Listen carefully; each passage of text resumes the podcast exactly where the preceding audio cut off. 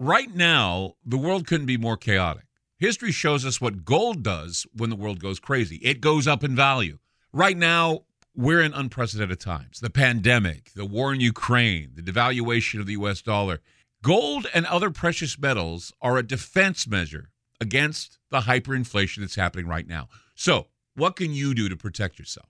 This is what you do. Call my friend Alan Johnson at United Gold Group. He's dedicated to helping people secure their retirement income. He'll help you with gold, silver, and other precious metals and show you how to set up your own self directed IRA. Safe and secure, United Gold Group makes gold ownership easy and affordable. There couldn't be a better time.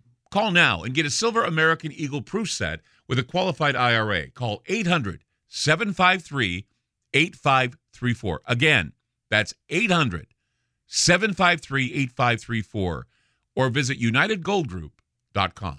I'm Clyde Lewis, and you're about to listen to a sample of today's Ground Zero show. If you'd like to hear the podcast in its entirety, sign up at aftermath.media. I'm Clyde Lewis, and this is Ground Zero. The numbers to call tonight 503 225 0860. That's 503 225 0860. Or you can call our new toll free number. It's 866 536 7469. That's 866 536 7469. It's that time of the year again, guys. I mean, and I, I was thinking to myself, today is the last day before Thanksgiving. You know, tomorrow is. I just keep getting ahead of myself.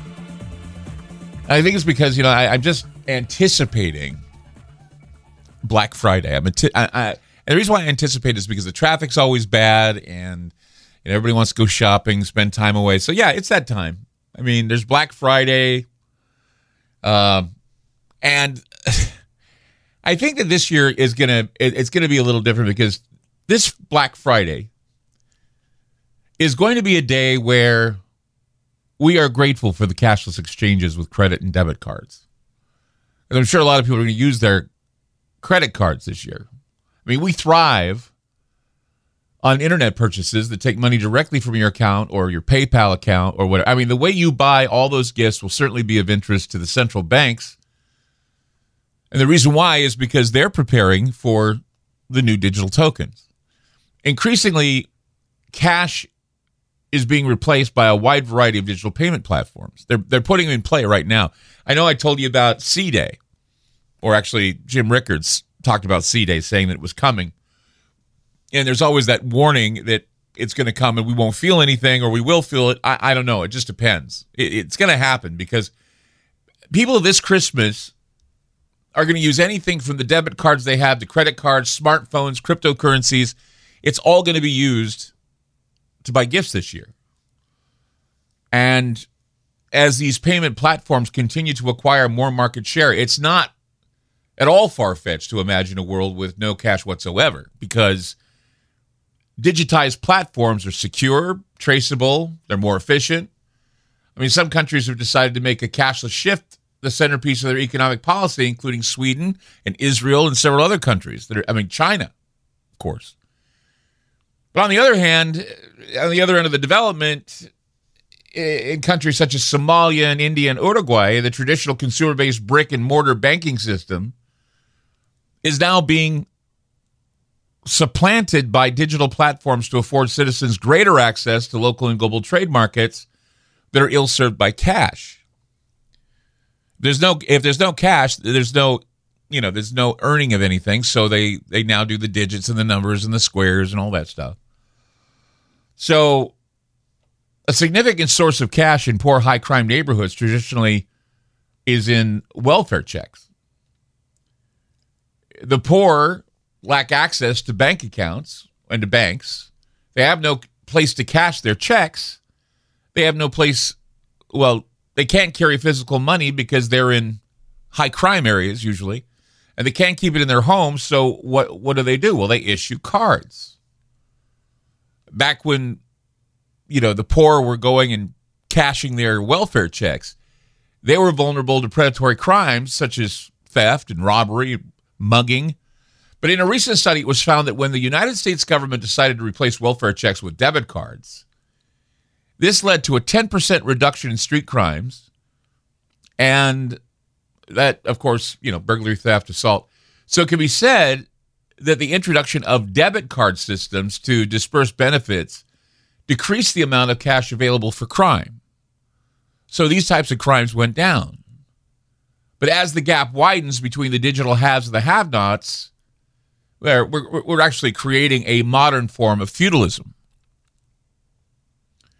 It's feudalism where the poor are locked into place not just by a lack of money, but by a lack of access to new world of technological and financial criminal opportunities. We're cheating them of their own criminal activities by doing a cashless society. Can you believe that? Um, but they're they're also here's the thing that's funny about it is not only are they doing that, but they're also tapping into other people's monies, and there's no real anonymity with your money because now they're going to trace it. Digital currency is not going to be personal. Digital currency is going to be controlled, and it's going to be harder to make more money. It's, I mean, there will be a new breed of cyber criminals, and they're going to take the place of those who you know used to mug people on the way back from cashing their checks. And these cyber criminals are if they if they know how to do their crimes correctly, they, they get away with it. And they become better off financially. They they're better off because they're technologically inclined to beat the system. Essentially, crime is a resource and the rich are in the process of stealing from the poor. They know how they can beat the system because they have criminals on their side hacking and and taking passwords and breaches and all that stuff. They're all, they're already in the business of ripping you off. It's becoming easier to launder money now.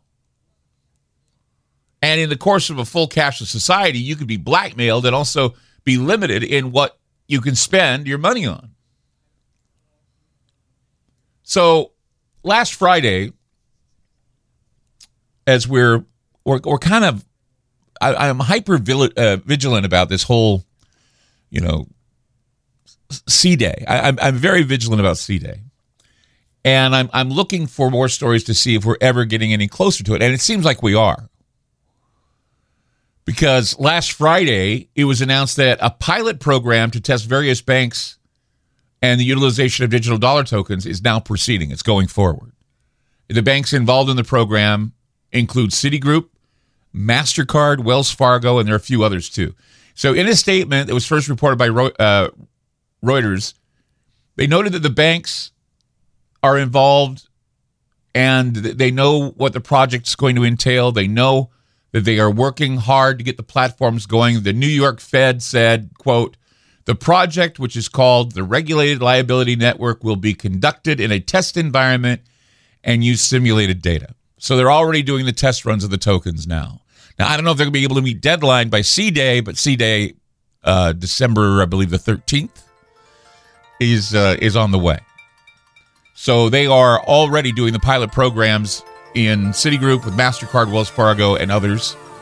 I just think the timing is a little bit, well, we knew it was going to happen in December, right? We talked about it.